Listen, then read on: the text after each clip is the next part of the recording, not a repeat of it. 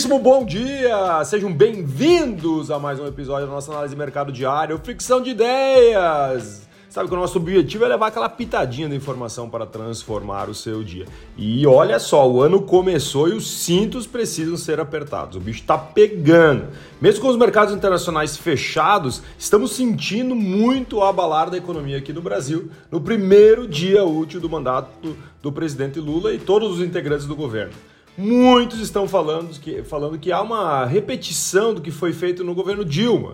E tem muito investidor com medo dos próximos capítulos. Então, fica comigo porque vamos discutir sobre vários temas nesse dia 13 de janeiro de 2023. Ontem o Ibovespa despencou 3,06%. No dia que o Brasil operou sozinho, mercados globais estavam fechados no dia ontem, dia 2, um feriado praticamente em todos os mercados globais, principalmente os maiores, que a gente sempre retrata aqui. E só restou o investidor local ser literalmente responsável pela movimentação do seu dinheiro aqui no Brasil. Né? E a ausência de indicadores macroeconômicos mais relevantes fizeram com que as questões políticas, as informações principalmente, as, as homologações, as solicitações, as pessoas que foram indicadas, fosse o grande tema da vez, fazendo com que o mercado realmente recuasse. Opa, espera aí, vamos ver o que vai acontecer no próximo capítulo. O dólar, por sua vez, fechou em alta de 1,51%, finalizando o dia R$ 5,36. Lá fora nós não temos informações porque nós não tivemos bolsa aberta e hoje o bicho vai pegar. Bitcoin, às 4 horas e 29 minutos dessa manhã, estava sendo cotado a 16.711 dólares uma subindo 0,22%. Petróleo, por sua vez, às 4 horas e 31 minutos da manhã, estava sendo cotado a 86 dólares e 22 centos o barril, tipo Brent, subindo 0,36%. E o ministro da Economia, Fernando Haddad, já tomou o primeiro revés. Ele, inclusive, foi ontem falar sobre a responsabilidade fiscal, eh, falou com uma voz bem aveludada, amigável para o mercado, mas não adianta, né? Na minha opinião, quem manda e quem vai mandar vai ser o Lula. Se o Lula disse, está dito. E isso que o mercado está olhando e sinalizando, né? Mas lembre-se uma coisa, não existe almoço grátis. Então o Haddad sabe disso como ministro da Economia e ele vai precisar fazer umas manobras ali, principalmente o que tange a responsabilidade fiscal que, que é a responsabilidade fiscal? Cara, não existe almoço grátis. Vamos imaginar você na sua empresa, onde você trabalha, você é empreendedor. Se ela fatura mil reais e ela tem despesa de mil e duzentos, a pergunta é, da onde saem os outros duzentos? E é isso que é praticamente a responsabilidade fiscal. É quando eu tenho receitas né, condizentes com a minha despesa. Mas o que o governo vem falando, né, tudo que o mercado gosta de ouvir, é sobre coisas que vão extrapolar o limite de gastos, né? E aí vem a questão da responsabilidade fiscal. Segundo o Haddad, inclusive, ele falou assim: ó, não vou aceitar bizarrices, não vou aceitar extremismo no sentido de muito gasto, né? Mas a gente sabe que o discurso é bonito, mas na prática o bicho pega.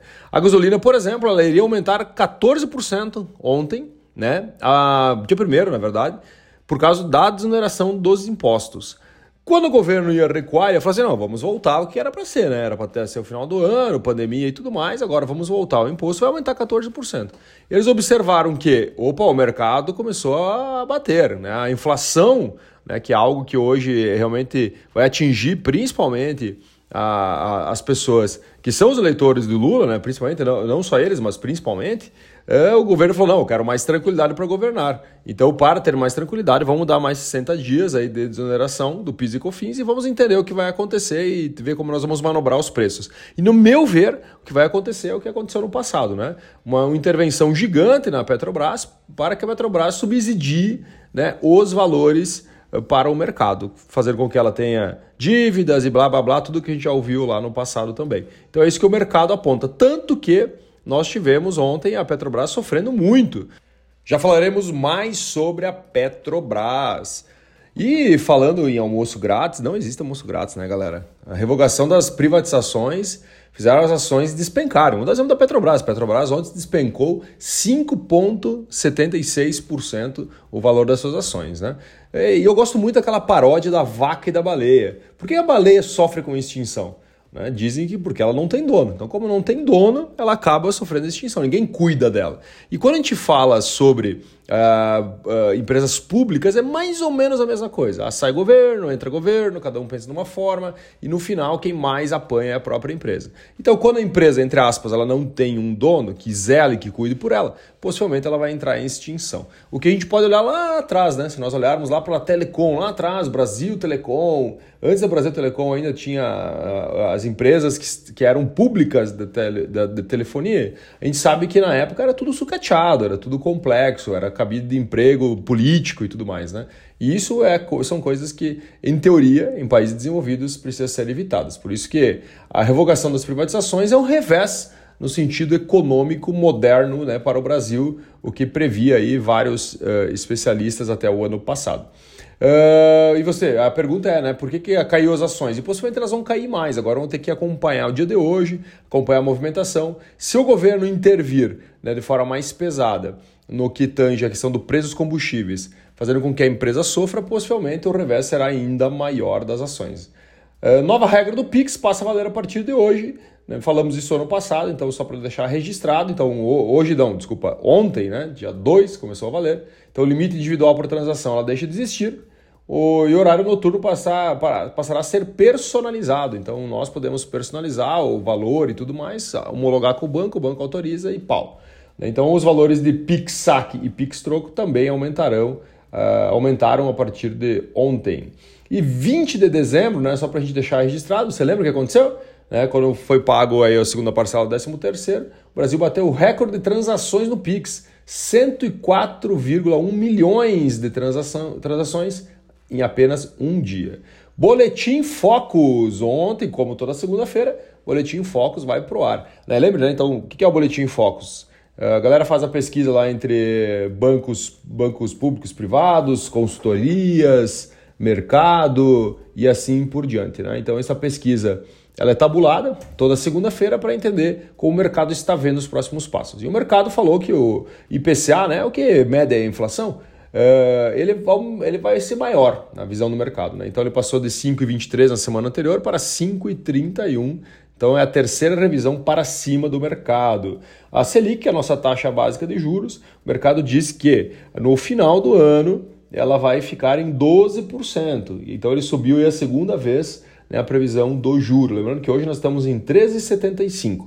E para 2024 a previsão é que chegue no final do ano a 9%, muito longe dos 2% que tivemos aí né, em 2021/22.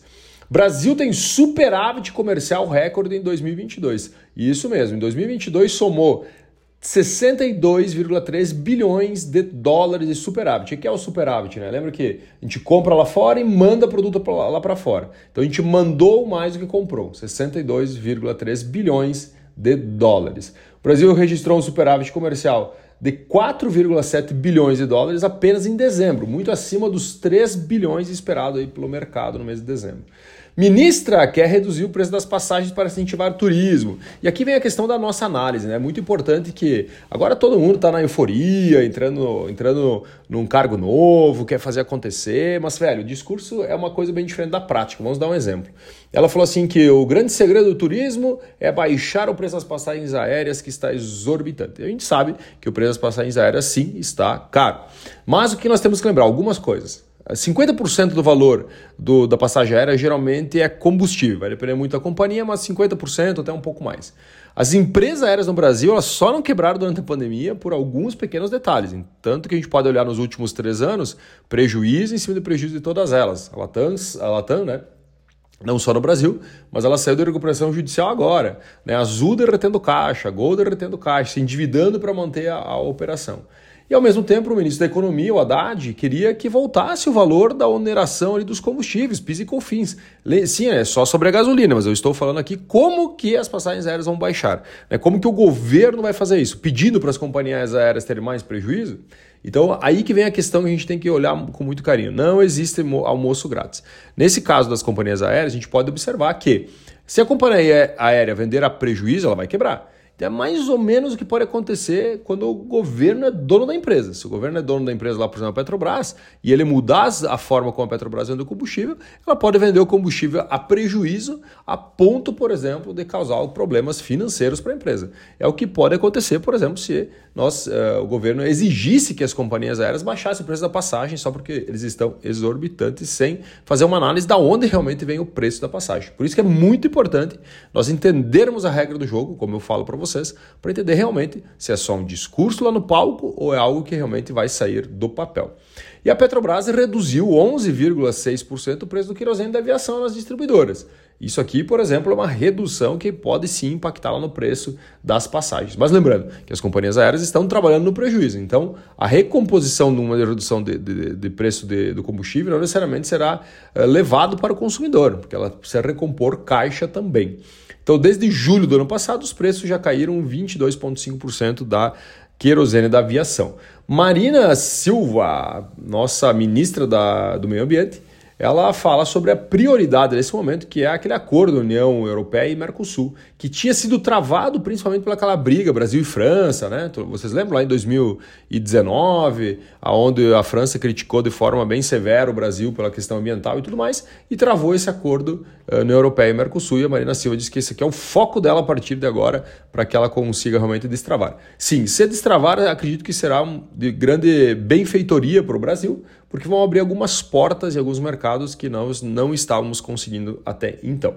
Coreia do Sul e Estados Unidos discutem, discutem exercícios nucleares em, medo, em meio ao aumento de tensões na Coreia do Norte. Cara, ó, lá fora estava tudo fechado, vamos falar de duas guerras aqui. Vamos falar da Coreia do Sul, eh, Estados Unidos e Coreia do Norte, e vamos falar aqui de Ucrânia né, e também a Rússia.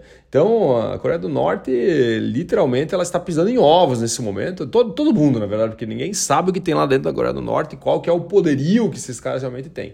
Eles estão fazendo exercício, lançando foguete para cá e para lá. Falamos ontem, né? Que na virada de ano os bichos lançaram foguete. Em vez de lançar né, foguete, quando fala, não é foguete, quer dizer, 12 tiros que nós temos por aqui, né? É o foguete, foguete mesmo, né? Lançado no Réveillon. E nós temos agora aqui essa discussão sobre um exercício militar nuclear. Tu parou a pensar o que é isso? Pertinho da costa da Coreia do Norte. Ucrânia diz ter abatido todos os drones na terceira noite consecutiva de ataque. olha só, a Rússia, inclusive, está abalada, porque parece que uma galera morreu, vários soldados russos morreram num ataque a um dormitório onde estavam alojados na Ucrânia, dentro da Ucrânia, aquela parte ocupada, né? E eles estavam alojados do lado de um depósito de munição. E parece que o bicho pegou lá e muita gente morreu. Né? A, a Rússia não comunicou quantos foram, mas a Ucrânia disse que foi uma galera que foi abatida aí com um ataque da Ucrânia. Então vamos acompanhar os próximos capítulos. E parece que abalou mesmo né, o poderio aí russo. A Rússia fala que o número de soldados e mortos é em torno de 6 mil e tal. Não agora, né? Em tudo, em toda a guerra. Mas a Ucrânia fala que é muito mais. Então vamos acompanhar os próximos capítulos aí de Vladimir Putin e a Ucrânia de Zelensky.